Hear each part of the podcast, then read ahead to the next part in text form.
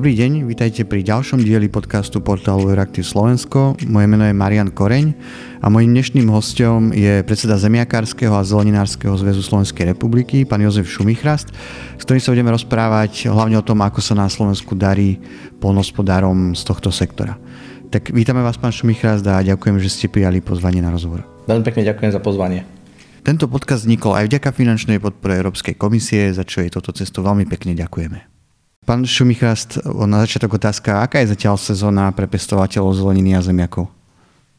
Tak ze sezónu ešte by som povedal, je veľmi skoro hodnotiť. To, tá zelenina predsa len v našich podmienkách je posunutá oproti iným krajinám, oproti krajinám na juhu, ale tá sezóna sa rozbehla, čo sa týka zemiakov už zemiaky už máme na trhu, už ich je možné si kúpiť, čo sa týka tých skorých a čo sa týka ostatnej zeleniny, teraz práve e, sa začala vyurávať mrkva, čiže už aj tá je dispozícii na pulte obchodných reťazcov, respektívne e, aj cibula, cesnak. Čiže ono sa to postupne rozbieha, ale nejaké také hodnotenia, e, aká táto sezóna je, ja by som si to nechal až tak na jeseň, lebo ešte strašne veľa faktorov, ktoré tu budú ovplyvňovať a keď tak pre takú zaujímavosť, niektoré komodity sa ukazovali ako veľmi dobré, ale nakoniec sme pozberali napríklad pri niektorých uh, odrodách karfiolu iba 30%, že tam nastali problémy s tými výkemi teplôt uh, cez deň a v noci, čiže karfiol nám vykvitol a už bol v podstate nepredajný. Čiže to je taká zaujímavosť, ale to je to, ako to ovplyvňuje to počasie. A tá zelenina je vyslovene na tomto veľmi závislá. Samozrejme na počasí, na vode. Takže ja nebudem ešte, až, až môžem, tak ešte nebudem hodnotiť sezónu. Uh, no vlastne aj tam som smeroval tú otázkou, že napríklad už obilninári vlastne začali svoju žatvu uh, a oni už teraz vedia povedať, že asi práve vplyvom toho extrémneho sucha na niektorých miestach tá úroda nebude úplne ideálna.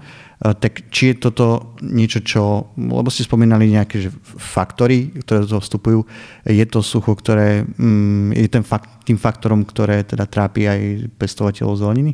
Jednoznačne. Sucho, sucho je faktor, ktorý ovplyvňuje celé polnohospodárstvo a oblasť špeciálnej rastlinnej výroby o to viacej. Tam naozaj je cítiť, tam, kde je, sucho, ako napríklad teraz na východe naozaj, že nie je niekoľko týždňov zrážky, nie sú zrážky, tak tie zemiaky naozaj trpia. Ale zároveň tu, na, kde máme problém s teplom, zemiak nerastie, keď je teplota väčšia ako 25 stupňov Celzia, takže takisto potrebujeme vytvárať nejakú mikroklimu, čiže potrebujeme zavlažovať, čiže ten faktor tej vody je tu naozaj veľmi silný a prejavuje sa to v tej všetkej zeleniny. Čiže naozaj treba povedať, tí polnohospodári, ktorí zavlažujú a zavlažovať de facto musia, tak im to ovplyvňuje v značnej miere tú úrodu. Čiže tá zelenina ešte mm, nejakým spôsobom robí tie hodnotenia úrod, je také ešte predčasné, ale samozrejme, že tí, čo zavlažujú, tak naozaj má to veľmi pozitívny vplyv na úrody a samozrejme na kvalitu. Uh-huh. A tak vo všeobecnosti, ako sú vlastne pestovateľia pripravení na tieto prejavy klimatických zmien? Čo sa týka tej vybavenosti, tí polnohospodári si uvedomujú v oblasti špeciálnej rastlinnej výroby, že bez vody nie je možné dopestovať ani množstvo a nie je možné dopestovať ani kvalitu, ktorá je požadovaná zo strany reťazcov a zo strany spotrebiteľa. Čiže tí polnohospodári naozaj sa snažia urobiť všetky opatrenia, aby využívali a efektívne využívali závlahovú vodu. No samozrejme s tým aj súvisia koncové zariadenia, ktoré de facto sú, či už je to nejaká kvapková závlaha, či sú to nejaké iné zariadenia veľkoplošné, s ktorými sa zavlažuje. Ale čo nás o to viacej trápi je stav čerpacích staníc a také hlavnej rozvodovej siete, na závlahy, kde, kde, kde naozaj tie investície boli zanedbané niekoľko rokov. A teraz si naozaj, teraz tieto, toto počasie, v podstate tento rok by malo byť najväčšie, najväčšie sucho, a som tak mm, pozeral nejaké predpovede za 140 rokov, tak práve teraz toto viac pociťujeme, že to, čo tu bolo vybudované, nechalo sa schátrať, tam naozaj, kde sa polnospodári tomu venovali, a udržali tie závlahy, tak tam teraz naozaj tá špeciálna rastlinná výroba aj môže fungovať. Uh-huh. A ako sa pestovateľov zeleniny dotkla vojna na Ukrajine? No, zelenina je rýchlo obrátkový tovar. V podstate tam ten vplyv nemôžeme povedať, že by bol nejaký zásadný, lebo z tej Ukrajiny ten dovoz nie je nejaký veľký. Myslím, že tam sú minimálne tie dovozy. Ale samozrejme, že má to vplyv na tú cenovú hladinu, na konkurenciu zo zahraničia. Takže má to nejaký taký sekundárny dopad ale samozrejme, že nie je to nič pozitívne. Ten dopad je skôr v oblasti eh, zamestnancov ako takých. V akom zmysle? Eh, v polnohospodárstve pracuje veľmi veľa zamestnancov zo zahraničia a aj z Ukrajiny. A môžem povedať, že títo zamestnanci sú naozaj eh, aj zodpovední, aj kvalifikovaní vo veľkej miere. Takže skôr toto malo taký ten negatívny dosah, že niektorí sa museli vrátiť späť na Ukrajinu, keď sa týka e, mužov No a toto je skôr taký prejav tej vojny. Tá, tá vojna samozrejme je niečo negatívne nie? a prejavuje sa to v tom polnohospodárstve. A predpokladám, že teda ešte aj v tých uh, nákladoch, ktoré sa asi potom prejavujú aj na nejakej tej cene tej produkcie. Určite áno, určite áno. Dobre, ako, keď sa pozrieme na to úplne tak globálne, ako je na tom vlastne Slovensko v pestovaní zeleniny? Vieme povedať, že v ktorej zelenine sa nejak Slovensku darí eh, a kde možno nejak nenapojeme nejaký ten potenciál, ktorá, ktorý ten, tá krajina má v, eh, v tom pestovaní? No tak treba povedať, že eh, Slovensko, keď to berieme nejaký východiskový rok 89, tak tie výmery boli niekde úplne inde, ak sú teraz. Teraz sa pohybujeme pri zelenine na úrovni nejakých 7 tisíc hektárov. Samozrejme záleží podľa toho, čo tam zarátame, aké druhy zeleniny.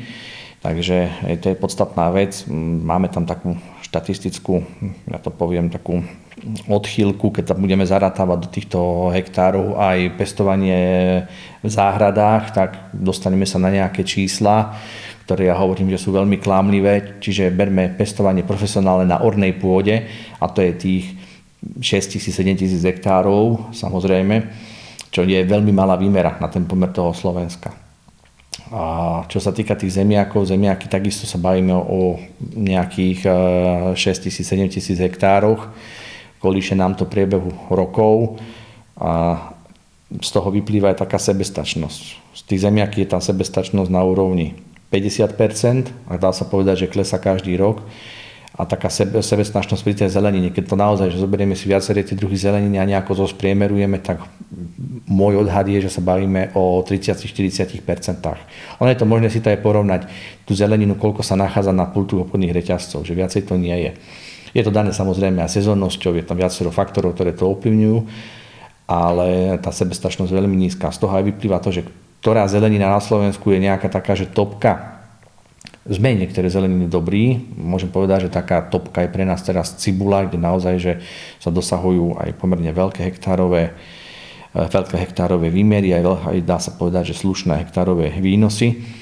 Ale e, jednoducho treba tam ešte veľmi, veľmi veľa popracovať, aby sme sa dostali na takú úroveň, kde nebudeme hovoriť o potravinovej sebestačnosti, keď sa môžeme baviť o nejakej potravinovej bezpečnosti, čo by sme si tu mali vypestovať, a zároveň aj, ja hovorím stále, treba brať do úvahy aj to ekologické hľadisko, aby sme naozaj nemuseli voziť veci cez pol Európy kvôli uhlíkovej stope, keď toto naozaj vieme vypestovať s oveľa menším negatívnym dopadom na životné prostredie.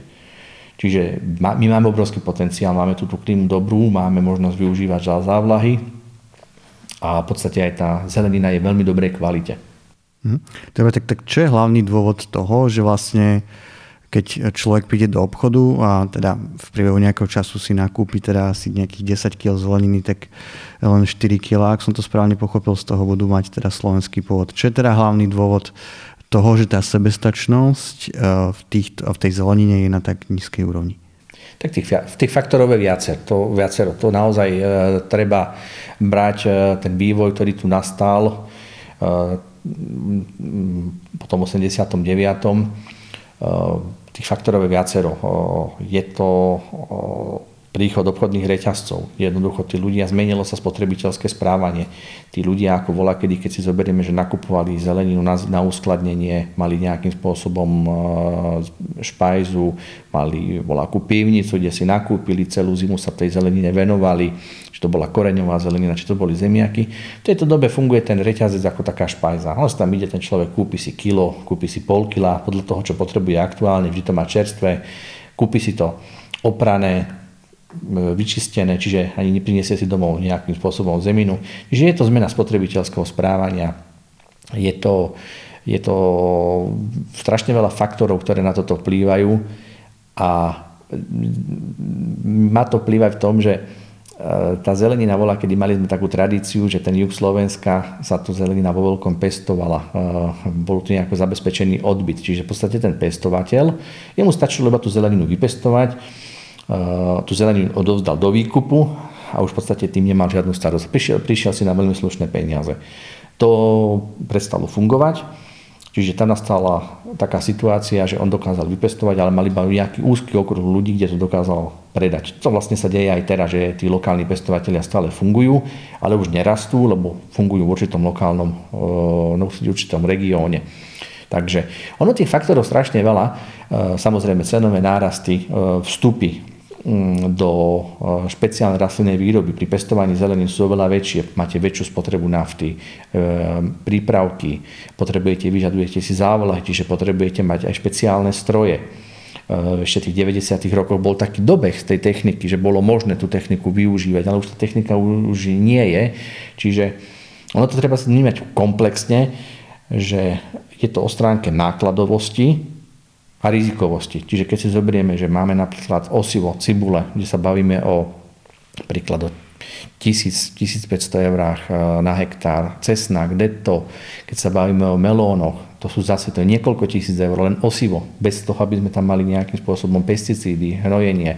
Čiže tie vstupy sú obrovské, čiže ten pestovateľ ide do rizika, ktoré musí on znášať, ale nikdy nemá garantované to, že to vôbec predá tú produkciu. A ešte či bude tá požadovaná kvalita. Samozrejme stúpli náklady na kvalitu a zo strany spotrebiteľov, zo strany obchodných reťazcov, čo je samozrejme ale prirodzené. Čiže nie je to to, čo všetko vypestujem, to automaticky aj predám. Čiže toto je taká vec, že tá rizikovosť pre toho polnohospodára hľa veľmi dôležitú úlohu, čiže preto radšej sa tí polnohospodári venujú konvenčným plodinám, kde nie sú náklady ani na to balenie, nie sú náklady na skladovanie.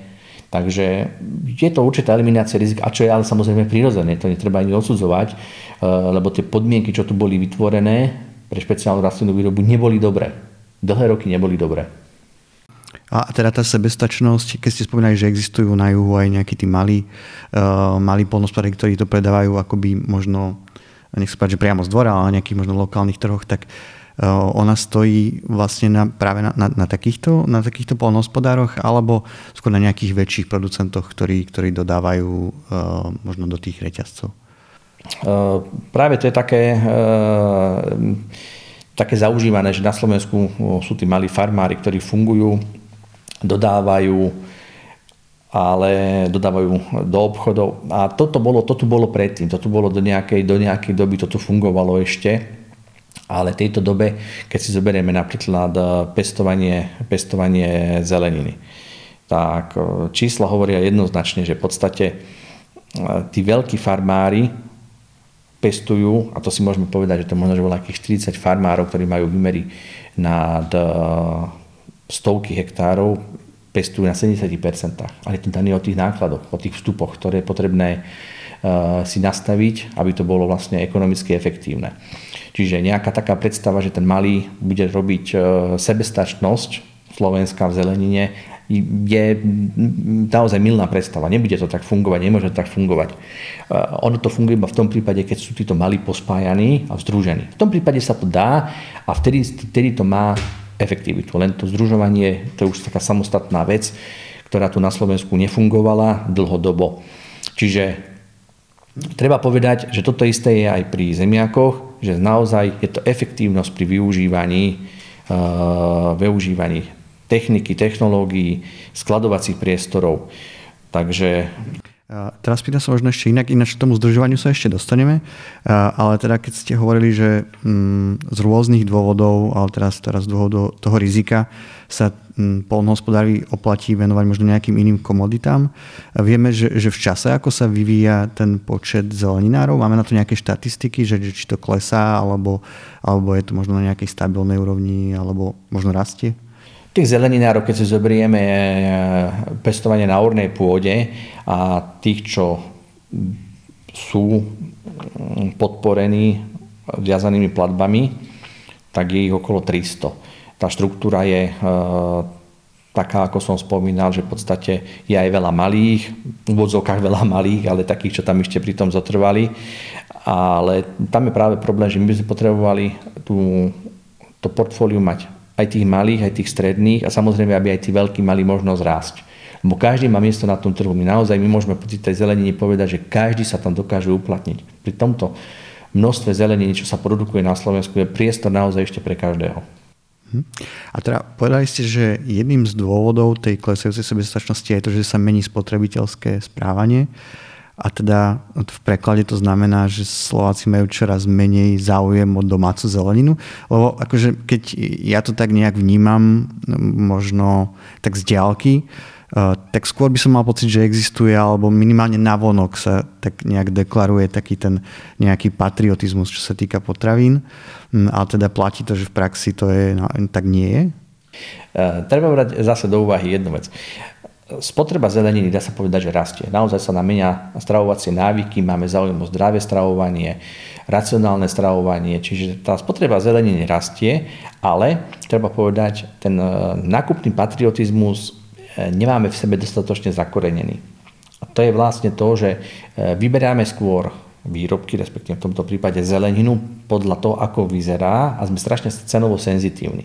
Ono, keď sa robia tieto marketingové mm, výskumy, tak je jedna vec, čo sa deklaruje, každý povie, že čo je pre neho dôležité, že aby to bolo slovenské, to je vždy na prvom mieste, ale to je pri, tom, pri tej deklarácii slovnej. Ale pri tom praktickom, tak vždy siahame po tej cenovej hladine nižšej. Snažíme sa kúpiť buď akciové a v tom prípade už až nerozhoduje, odkiaľ ten pôvod je. A to, toto je také, že na tomto by sme mali zapracovať. Ale to je chyba dohodová, chyba štátu, samozrejme a samozprávnych organizácií, aj tých spotrebiteľov, lebo aj oni by si mali uvedomiť to, že to slovenské, čo tu je lokálne vyprodukované, je naozaj kvalitné, je to zdravé a zároveň má aj pozitívny vplyv na ekológiu, lebo neprecestuje to naozaj pol sveta.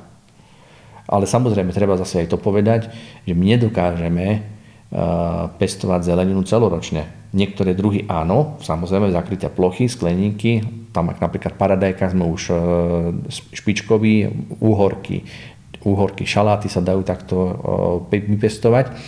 A zároveň sú tu zase druhy zeleniny, ktoré dokážeme v moderných skladoch skladovať veľmi dlhú dobu a v podstate sa dostáva tá zelenina na ten trh kvalitná, aj keď je skladovaná. Čiže tie možnosti sú. Je to všetko len o nás, ako to ovplyvníme a ten spotrebiteľ má jednu mm, veľkú možnosť a má veľmi veľkú silu v tom, že dokáže ovplyvniť, že čo sa bude na tom púlte nachádzať. To, čo si kúpi, či ten tovar bude žiadať, alebo naozaj bude siahať iba po tých eh, lacnejších výrobkoch, ale nepodporí slovenského spotrebiteľa tým, eh, slovenského eh, pestovateľa.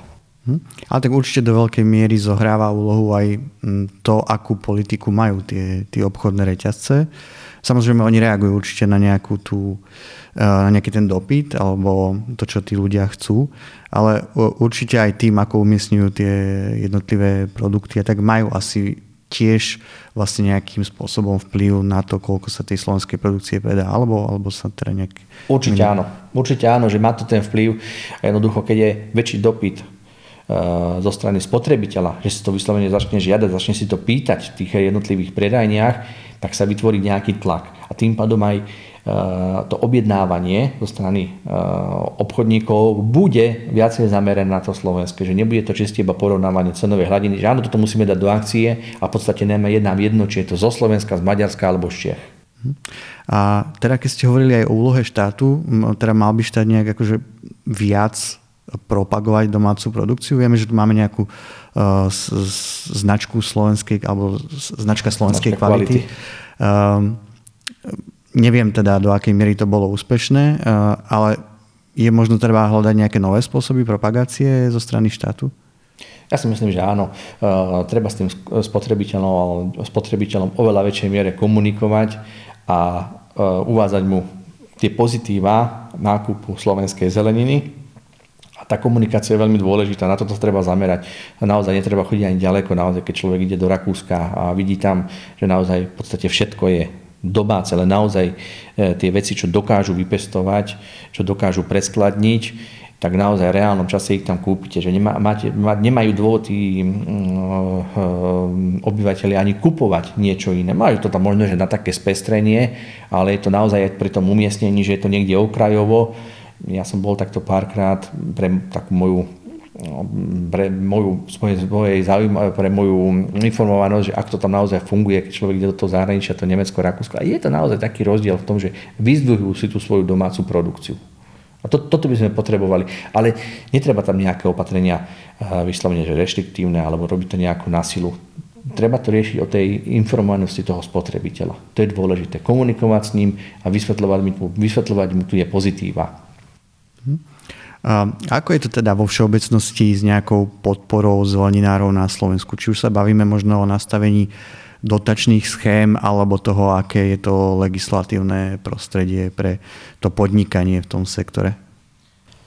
Čo sa týka podpory, tá podpora eh, je pre zeleninu. Zelenina je v systéme viazaných priamých platieb, čo beriem ako niečo navyše eh, oproti ostatným komoditám, lebo keď si zoberieme, že máme 13% naviazané platby a zelenina tam je, čiže má tu možnosť toho čerpania, ale treba jednoznačne aj povedať to, že Eh, ten systém nebol dlhé roky dobre nastavený, lebo keď to zoberieme 2015 až 2018 sme dvali dve kategórii zeleniny, vysoká pracnosť, veľmi vysoká pracnosť.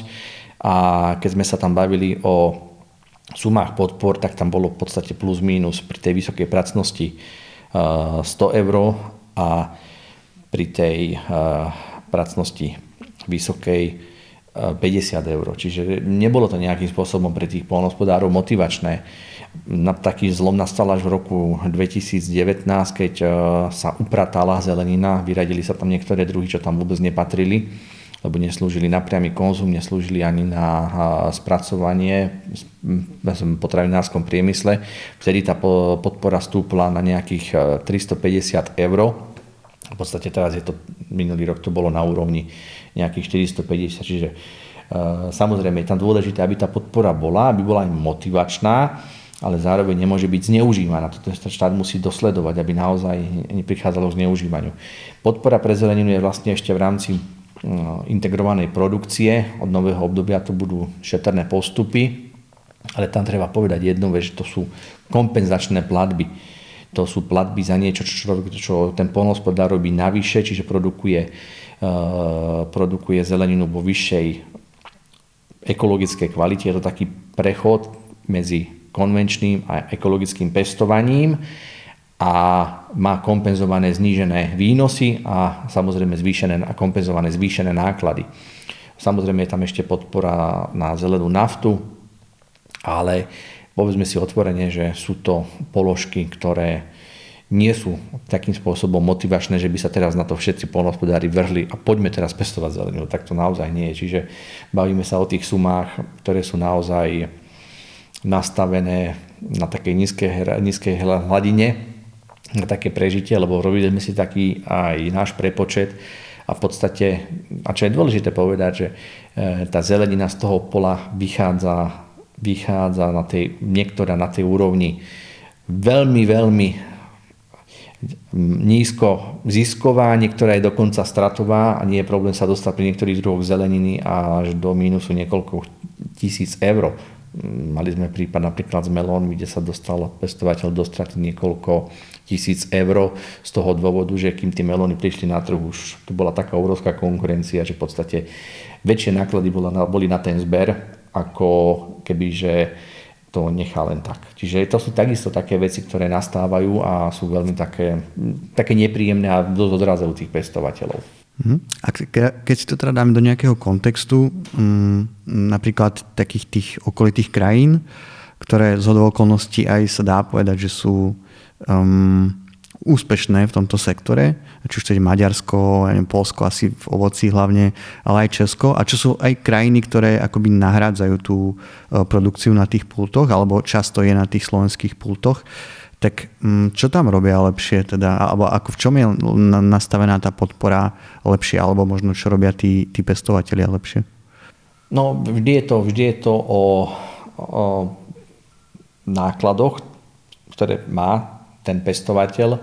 Tie náklady vznikajú príklad pri zamestnávaní, čo sa nedá, napríklad Slovensko sa nemôže porovnávať s nákladmi na zamestnávanie s Polskom ani s Maďarskom, nehovorím ešte o niektorých iných krajinách. A teraz nehovorím o tom, že by sme tým e, ľuďom nechceli mi zaplatiť. My chceme zaplatiť, ale rozdiel, či tomu e, zberačovi zostane z tej výplaty polovica, alebo či mu zoberieme, zoberieme ešte viacej, alebo mu ostane v podstate nejaká veľká časť. Čiže toto sú veci, čiže to je o nákladoch a Zároveň to, treba povedať, niečo je oficiálna, oficiálne, čo máme všetko v tabulkách, kde sa vieme dostať. A potom je ešte druhá stránka veci a to je štát, ako pomáha, štátna pomoc. A tá štátna pomoc môže byť oficiálna, môže byť nejakým spôsobom skrytá a toto je treba povedať, že do toho my aj nevidíme, že akým spôsobom tam majú ďalšiu podporu títo pestovatelia. Nedá sa to úplne niekedy ani do toho dostať a niektoré informácie sú aj také, že len tie štáty nechcú to posúvať ďalej. Lebo vidia, že sú úspešní, že dokážu produkovať tí pestovatelia a majú tú konkurenčnú výhodu a spravili by v podstate im zle, aby to nejakým spôsobom len prezentovali. Hm. Tak ale vo všeobecnosti sa dá povedať, že tieto štáty podporujú viac pestovateľov zeleniny ako na Slovensku. No určite, určite áno. To, je, tu, je tu veľa väčší záujem, keď si zoberieme eh, v rámci eh, Českej republiky, majú tam nejaké schémy, ktoré vymýšľajú a stále sa niečo snažia. Napríklad vymysleli sme schému kvality pre zemiaky, eh, čo je schéma zase na podporu, majú rôzne iné národné podpory. Časť z nich respektíve sú a je možno ich aj notifikovať, ako notifikované Čiže je tam veľa možností, ako sa dá pomôcť, len musí tam byť vôľa zo strany štátu. Lebo nemôžeme očakávať, že iba keď je niečo v programe rozvoja vidieka, že na základe toho sa stane, ak sa hovorí, že zázrak. Treba hľadať ešte iné cesty a tie sú dôležité. Ako tomu polnospodárovi ušetriť náklady a zároveň ako mu aj pomôcť priamo finančne. Dobre, tak sa pozrieme ale na tú situáciu, aká je dnes. Vlastne súčasná vláda má aj v programovom vyhlásení, že v tej štruktúre domáceho agrosektora sa chce sústrediť hlavne na podporu pestovateľov špeciálnych plodín, čo v preklade vlastne je zelenina a ovocie, alebo tie pracnejšie plodiny. Tak cítiť po 2,5 roku, že sa nejakým spôsobom toto prejavilo v praxi, tá podpora zeleninárov? povedzme si to takto. teraz máme, máme rok 2022 Čiže mali sme program rozvoja vidieka 2014-2020, sme dva roky prechodnom období. Máme nejaký dobeh. Tu na o zmenách je zbytočné hovoriť a nie ani možné nejakým spôsobom meniť ich. Uvidíme, čo bude od roku 2023. Tam sú nejaké nové podmienky, ktoré budú nastavené e, a teraz sa vlastne ukáže po nejakom čase, že či tie podmienky budú dobré alebo budú zlé to poviem otvorene, nepoznám vládu, ktorá by povedala, že nebude podporovať ovoce, nebude podporovať zeleninu. Každá jedna vláda to má napísané programové vyhlásenie vlády, jedna to má tak, druhá inak. Je to, je to, všetci to deklarujú. Nie je naozaj nič krajšie ako fotky, keď sa nafotíte v nejakom modernom skleníku. Len potom je napríklad taká vec, že aj teraz, čo sa riešilo, že bol problém, že v podstate skleníkári vypadli zo 4 jednotky z podpory, to sa riešilo, myslím, že sa to už nejako doladilo mali problémy s bodovými, bodovým hodnotením, eh, lebo eh, mali problém so zaradením do, do SAPS platby. Čiže to sú také zaujímavosti, ktoré na to celé vplývajú, čiže no, veľa sa o tom rozpráva, je to, je to super krásne, je to nádherné, krásne, krásne fotky sú aj z osadov, keď sa nafotí, či už kvitne, alebo keď sa robí zber, ale s tým súvisí sezónne zamestnávanie, ktoré sa riešilo až v podstate teraz, v tomto roku, že sa to nejako uzatvorili, uzatvorilo, ale bola to téma tejto vlády už niekoľko, niekoľko rokov od vlastne od začiatku. Čiže, ale sme vďační za to, že sa to nejako nastavilo. Ale to chcem iba tým povedať, že o zelenine, o ovoci každý rozpráva. Každý jeden rozpráva, rozpráva veľa, ale ten, dôležitý je ten efekt. A to efekt sa dá pozrieť cez tie čísla. Či nám to narastá, stúpa, alebo nám to klesá, alebo nám to stagnuje. Mhm. A teda dá sa to nejak vyčítať z toho návrhu agrodotačného plánu, či tento, táto ambícia mm, nejak naozaj sa môže naplniť v budúcnosti, e, lebo vieme, že teda mm, už máme nejaký návrh e, strategického toho nového dotačného plánu pre roky 2023 až 2027, mm, ktorá už samozrejme aj počíta s podporou zeleninárov a všetkých ostatných sektorov, tak dá sa povedať, že tento návrh alebo tento dokument má potenciál mm, nejak zlepšiť tú produkciu v sektore zeleniny a zemiakov? Čo sa týka prípravy e, strategického plánu, e, my ako zeleninári, zemiakári sme veľmi intenzívne komunikovali pri jeho tvorbe. Dá sa povedať, že veľa vecí bolo vypočutých, ktoré sme hovorili. Sú tam aj implementované.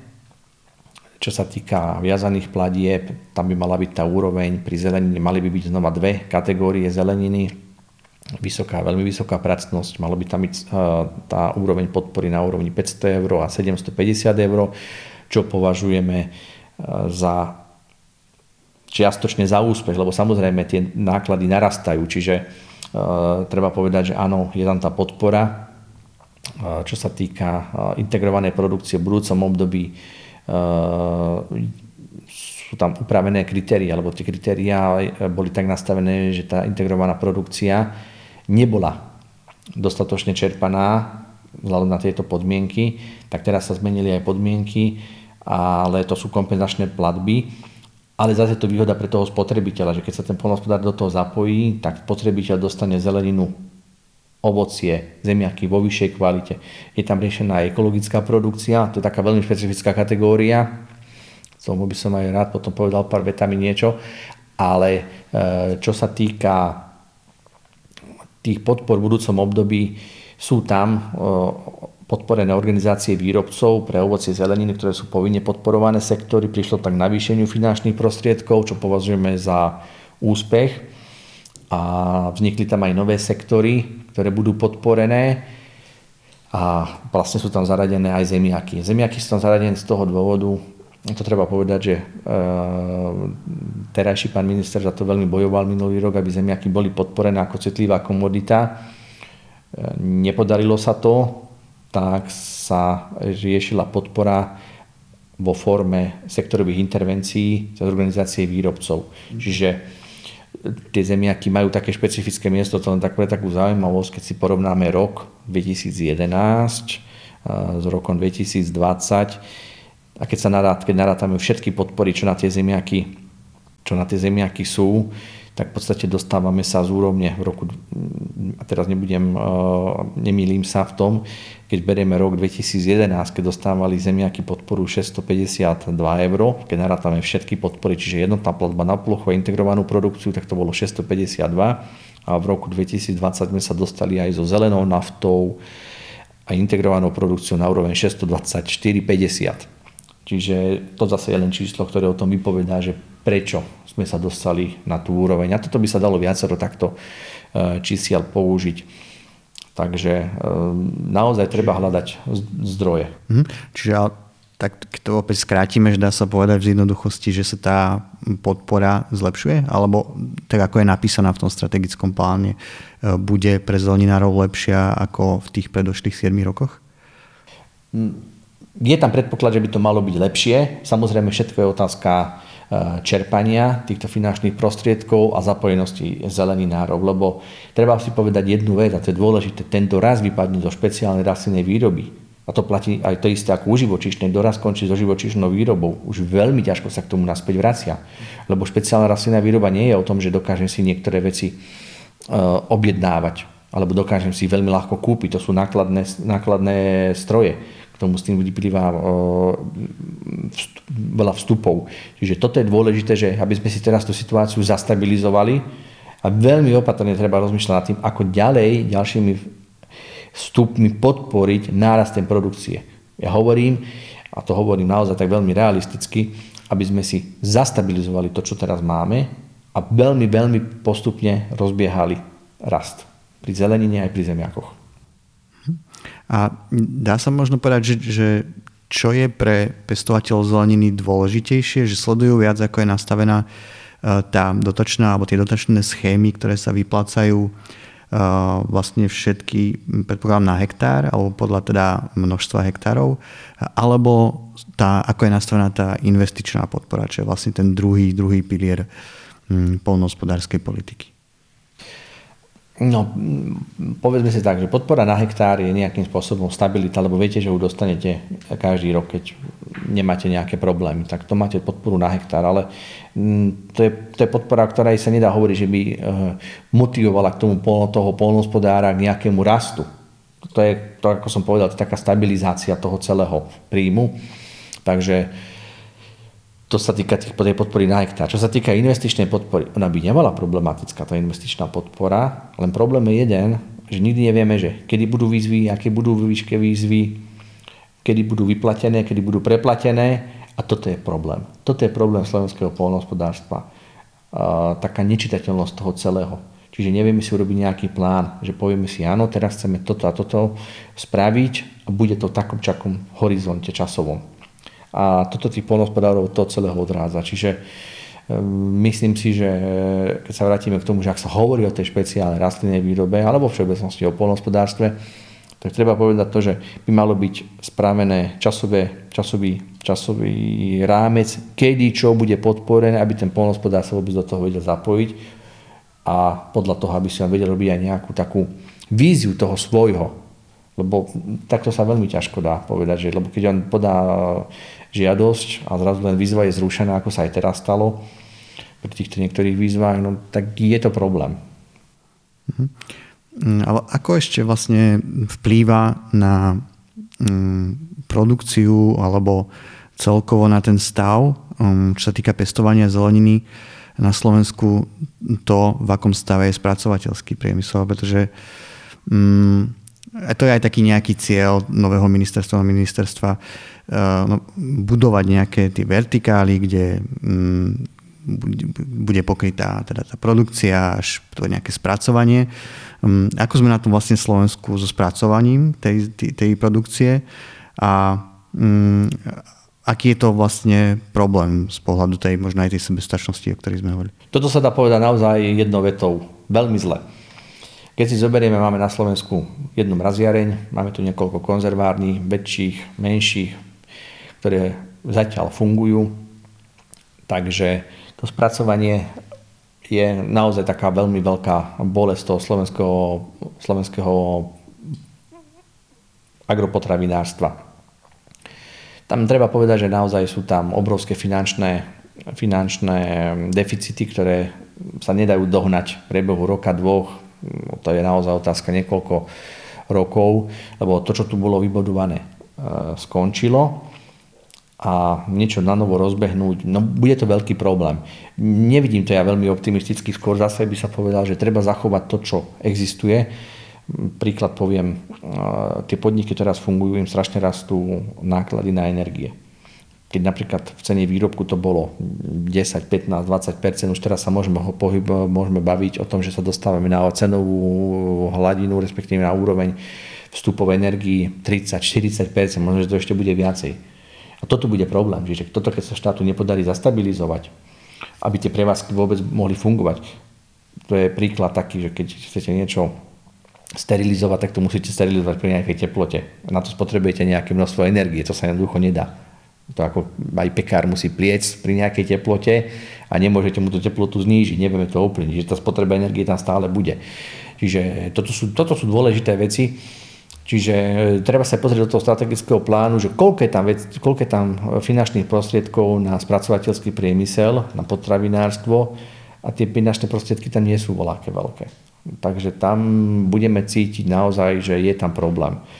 Tá snaha tam je, ale znova, treba povedať, že či z toho bude taký efekt, ako si predstavujeme. Neviem, ja mám troška obavy z toho, že budeme prekvapení, budeme milo prekvapení, keď nám tu zostanú tie prevádzky, čo sú tu.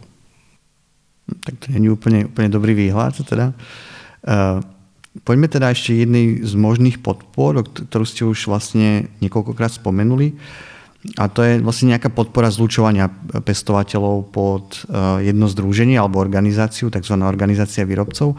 Ale ešte predtým, ako zostaneme k tomu, o čo ide, tak si možno najskôr, najskôr povedzme, že prečo vôbec je dôležité, aby sa polnospodári, ale nielen v sektore zeleniny spájali do nejakých odbytových organizácií, ktoré vlastne fungujú aj ten mimorámec spoločnej polnohospodárskej politiky, pretože napríklad aj Európska komisia v tých pripomienkach, ktoré už poslala Slovensku strategickému plánu, teda k tomu agrodotačnému plánu, upozorňuje na to, že, Slovensku, mm, že Slovensku, na Slovensku sa polnospodári v takýchto organizáciách spájajú málo. Tak prečo je to dôležité? Je to jednoznačne e, o koncentrácii ponuky. Slovensko je veľmi malé. Veľmi malé a e, dá sa povedať veľmi roztrieštené. To je dôležitý faktor, prečo sa treba spájať a koncentrovať tú ponuku a ponúkať ho v nejakom množstve. To platí aj pri e, združovaní sa pri ovoci, pri zelenine, kde tie organizácie výrobcov fungujú. A je to o tom, že sa využívajú spoločné kapacity, čiže je to trediacie, baliace, e, skladovacie kapacity, je to efektivita, znižovanie nákladov a tým pádom je ten polnohospodár konkurencie schopný oproti zahraničiu. A to je to najdôležitejšie, lebo my si musíme uvedomiť, to my nefungujeme na trhu na Slovensku, my fungujeme na európskom trhu. Je to strašne veľa ešte dovozov zo zahraničia, kde tá cenová politika je ešte niekde úplne inde. Čiže my keď naozaj sa chceme e, hýbať e, cenovo, cenovej hladine, ktorá je konkurencieschopná, tak musíme sa tomu prispôsobiť. A toto je práve jedna z tých e, ciest. Spájať sa a znižovať náklady. Hm. Čiže hlavne tá logistika k tomu spraviť. Ale asi to má taký pozitívny efekt aj na to, v akej pozícii sa potom tí polnospodári alebo tie združenia ocitajú voči, voči hm, či už spracovateľom alebo teda hm, tým obchodníkom. Je to jednoznačne vyjednávacia pozícia, ale teraz to myslím ako v dobrom vyjednávacia pozícia, lebo treba si povedať jednu vec. E, keď je pestovateľ, polnospodár dobrý naozaj v tom pestovaní, produkcii ovocia, to neznamená, že bude aj dobrý obchodník. To je jednoznačne.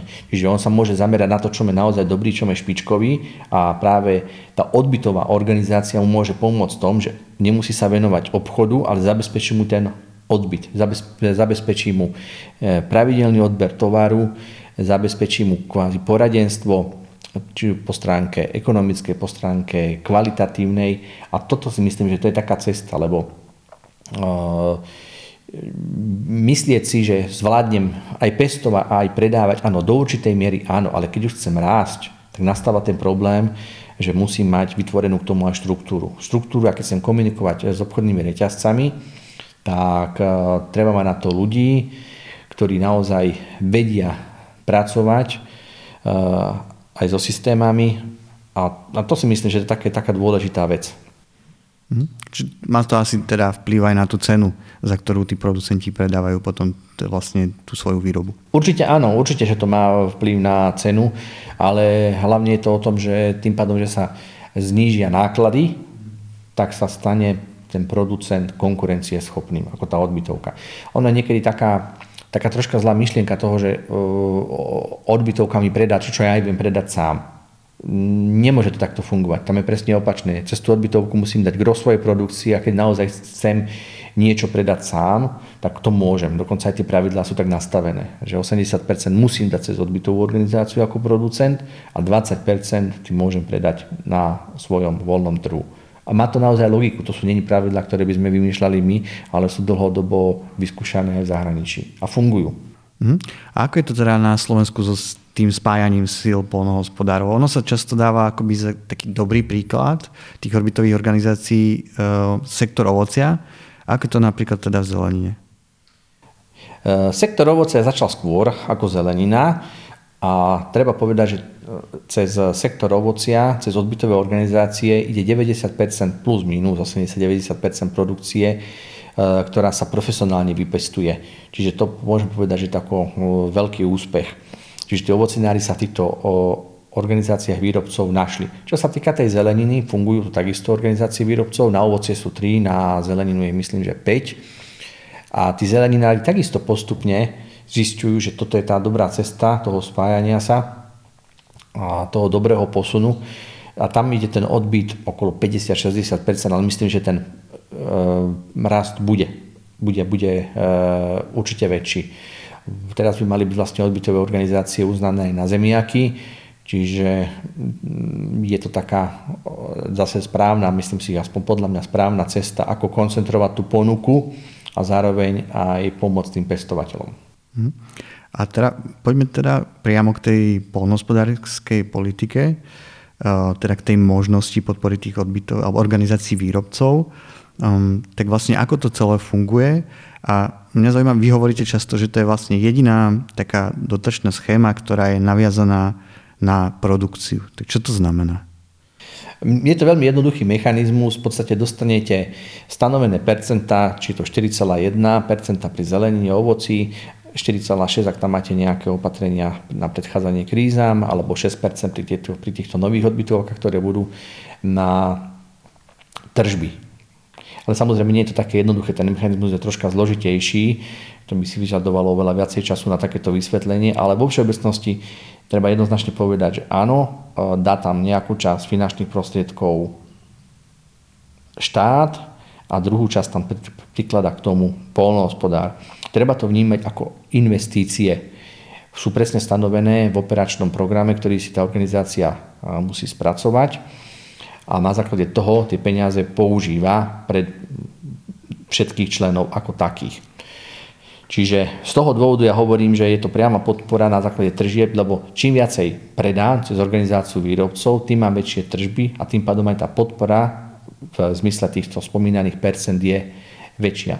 Tým pádom, keď tam doložím svoje vlastné finančné prostriedky, mám objem peňazí, ktoré slúžia na investície a to je vlastne taká ďalšia odpoveď na tú otázku, čo tu bola predtým, že v budúcom období, že čo je pre polnospodárov dôležitejšie, či platby na hektár alebo platby na alebo respektíve podpory projektové. Toto je svojím spôsobom taká projektová podpora, lebo naakumuluje tam v operačnom fonde sa nejaké množstvo peňazí a ty viem použiť na tie investície, napríklad na spoločné balenie, spoločné skladovanie, a z toho vznikajú aj úspory a zároveň tá organizácia môže rásť a môže fungovať, môže sa rozširovať. Mhm. A teda rastie medzi polnospodármi záujem o tieto odbytové organizácie? E, čo sa týka týchto klasických sektorov, e, myslím e, ovocie, zelenina, myslím si, že tie organizácie fungujú stabilne. Samozrejme, že to množstvo zeleniny, ktoré na Slovensku vyprodukujeme, dá sa povedať, nie voľaké veľké, ale polnospodári stále majú zájem. Paradajkári napríklad veľmi dobre na týchto organizáciách výrobcov vyrástli. Sú to aj iné spoločnosti, ktoré sa venujú zelenine polnej. Takisto dokázali vybudovať eh, neskutočné skladovacie a baliace kapacity. A čo sa týka tých nových sektorov, či je to mlieko a mliečne výrobky, bravčové meso, ovčie, kozie meso a zemiaky, je tam takisto veľký potenciál, ale samozrejme treba povedať tú vec, že na Slovensku je dosť taký odpor voči tomuto spájaniu sa. Je to možno, že dané historicky, že sme boli nútení sa spájať.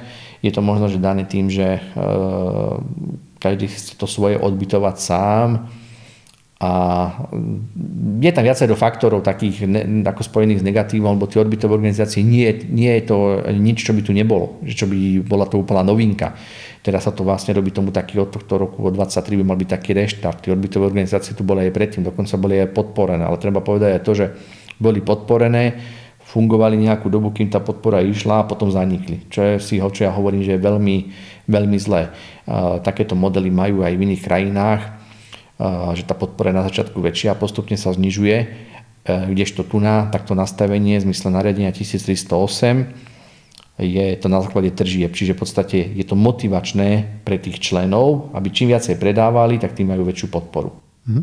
Čiže aby sme si to len možno ešte úplne nakoniec zhrnuli, tak m, tí výrobcovia alebo tí producenti sa vlastne m, spoja pod nejakou jednou organizáciou a potom na základe ich tržieb e, im prispieje vlastne Európska únia zo zdrojov spoločnej poľnohospodárskej politiky tými percentami. Oni tam pridajú potom vlastne nejaké svoje vlastné peniaze a využívajú ich, alebo mm, podmienkou je asi, aby ich využili na nejaké investície. E, sú to investície buď hmotného, nehmotného majetku, sú to investície do zlepšovania kvality, e, sú to investície do poradenstva. Je to naozaj e, veľmi široké nastavenie a práve aj to treba komunikovať vyslovene s tými kompetentnými ľuďmi na ministerstve, na platobnej agentúre, aby výzvy obsahovali to, čo tí polnohospodári jednotliví potrebujú. Tam je dôležitá komunikácia, aby tie výzvy boli dobre nastavené a aby sa správne spravili aj operačné programy. Hm. Dobre, a ešte rýchlo k poslednej téme, ktorá je aktuálna na teda tej politickej úrovni v rámci Európskej únie. Európska komisia zverejnila nedávno nový návrh pravidiel pre používanie pesticidov, kde hlavným cieľom je zaistiť zníženie ich používania a teda v, v prípade každej krajiny minimálne o 35% Aké praktické dôsledky to bude mať pre prácu pestovateľov zeleniny? E, čo sa týka účinných látok, čo sa týka aj prípravkov na ochranu rastlín, povedzme si otvorene, e, každým rokom sa znižuje. Znižuje množstvo uznaných látok, účinných, aj množstvo prípravkov. Čiže Polnohospodári sa s tým už naučili žiť. Samozrejme, niekedy mi to príde tak, že sa niečo robí strašne skokovo a strašne tak sa to pretláča a aby som povedal zbytočne a silovo. Poviem ten príklad tej integrovanej produkcie. Integrovaná produkcia je ten prechod. Čiže zeleninári dokázali v tom fungovať už pred niekoľkými rokmi. Čiže dokázali vôbec niektoré prípravky nepoužívať, vyradili zo používania, ehm, dokázali eliminovať aj ehm,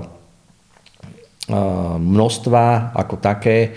Čiže je to celé nastavenie, treba sa, treba sa k tomu postaviť so zdravým rozumom, lebo bez toho zdravého rozumu asi môžeme si tvrdiť, že budeme niečo pestovať, ale nakoniec zistíme, že na to celkom nefunguje. A to je vlastne to, čo som aj spomínal, tú ekologickú produkciu, lebo tá ekologická produkcia je super vec, ale my si tu môžeme povedať, že tu máme stovky aj tisíce hektárov, ale potom je taká otázka, koľko je z toho tej zeleniny, koľko je zemiakov. A z toho vznikne hneď odpoveď, no dobre, a my máme na Slovensku 40 hektárov zemiakov v ekológii. Čiže tie zemiaky nedokážeme. A respektíve možno, že dokážeme, ale nie je o to zaujímavé zo strany spotrebiteľa vypestovať. Čiže to sú také veci, čo sa týka zeleniny. Tá kategória jednoznačne hovorí, tam je kategória zelenina, liečivé rastliny a kebyže ideme na to, že tam napočítame, koľko zeleniny sa pestuje v ekológii, tak zistíme možno, že je to 10, 20, 30 hektárov. Ostatné všetko sú to liečivé rastliny. Čiže toto je takisto dôležité, že e, keď niečo interpretujeme, nejaké čísla, aj otázka taká, či ich interpretujeme celkom správne. Čiže ja hovorím, tá cesta je cesta zdravého rozumu a jednoznačne treba povedať, pri zelenine to bola aj pri ovoci, aj pri zemiakoch integrovaná produkcia, teraz sú to šetrné postupy a určite sa dajú nájsť, nájsť cesty, ale naozaj niekedy je potrebné naozaj použiť ten sedliacký rozum. Uh-huh. A teda ešte teda k tomu ekologickému polnohospodárstvu pre zeleninárov, lebo mm, je aj v tom novom strategickom pláne je teda nejak nastavená špeciálna podpora pre ekologické polnohospodárstvo. Napriek tomu sa teda mm, tým pestovateľom neoplatí ísť do tohto režimu? Nepovedal by som, že neoplatí. Áno, sú tam, e, len otázka je taká, že e, či tam pôjdu do toho tí, čo to chcú reálne, e, reálne pestovať a budú to pestovať, alebo tam budú iba za účelom dotácií. To treba zase jednoznačne povedať. Budem tam preto, že dostaneme neviem, 795 eur na hektár, a nie je vôbec e, pre mňa podstatné, či z toho niečo vyprodukujem. Ale je dôležitá pre mňa podpora, keď si to narátam. To, to treba asi jednoznačne povedať, že ako to bude fungovať. Čiže tam musí byť aj spätná kontrola toho. Ja nehovorím to, že ten pestovateľ, čo v ekológii, musí vyprodukovať každý rok a také množstvo ako konvenčné pestovanie. To vôbec nie. Ale otázka je taká, či vôbec vyvinul snahu, aby tam niečo vypestoval, alebo mu stačí naozaj to, že je tak motivačná pre podpora, že ho vôbec netrápi to, či niečo vypestuje. A netrápi ho to každým rokom. Toto, toto je ešte dôležitá vec, čiže na tie veci sa treba pozrieť pozrieť do stránke, lebo uh, keď nebudeme k tomu takto pristupovať, tak zistíme, že my tu máme uh, stovky až tisíce hektárov, možno že ekológie, že tu máme niečoho, ale zistíme, že my tú produkciu nemáme, že dovážame. A tam potom nastáva ten problém, že my tu možno, že znížime spotrebu pesticídov, ale zistíme, že zo zahraničia tu máme uh, zeleninu a ovocie vo veľa horšej kvalite a bohužiaľ možno, že s vyšším, oveľa vyšším obsahom pesticídov, možno, že na tej tesne spodnej hranici, ale bude tam, pričom naša zelenina a ovocie by tu mala možno, že vyslovene iba stopové prvky, alebo by tam tá, ani by to ani neobsahovala. Takže to sú takisto veci, na ktoré si musíme zodpovedať, že čo vlastne chceme. Toľko teda Jozef Šumichrast, predseda Zemiakárskeho a Zeleninárskeho zväzu Slovenskej republiky. Pán Šumichrast, veľmi pekne ďakujeme za rozhovor. Ďakujem pekne za pozvanie.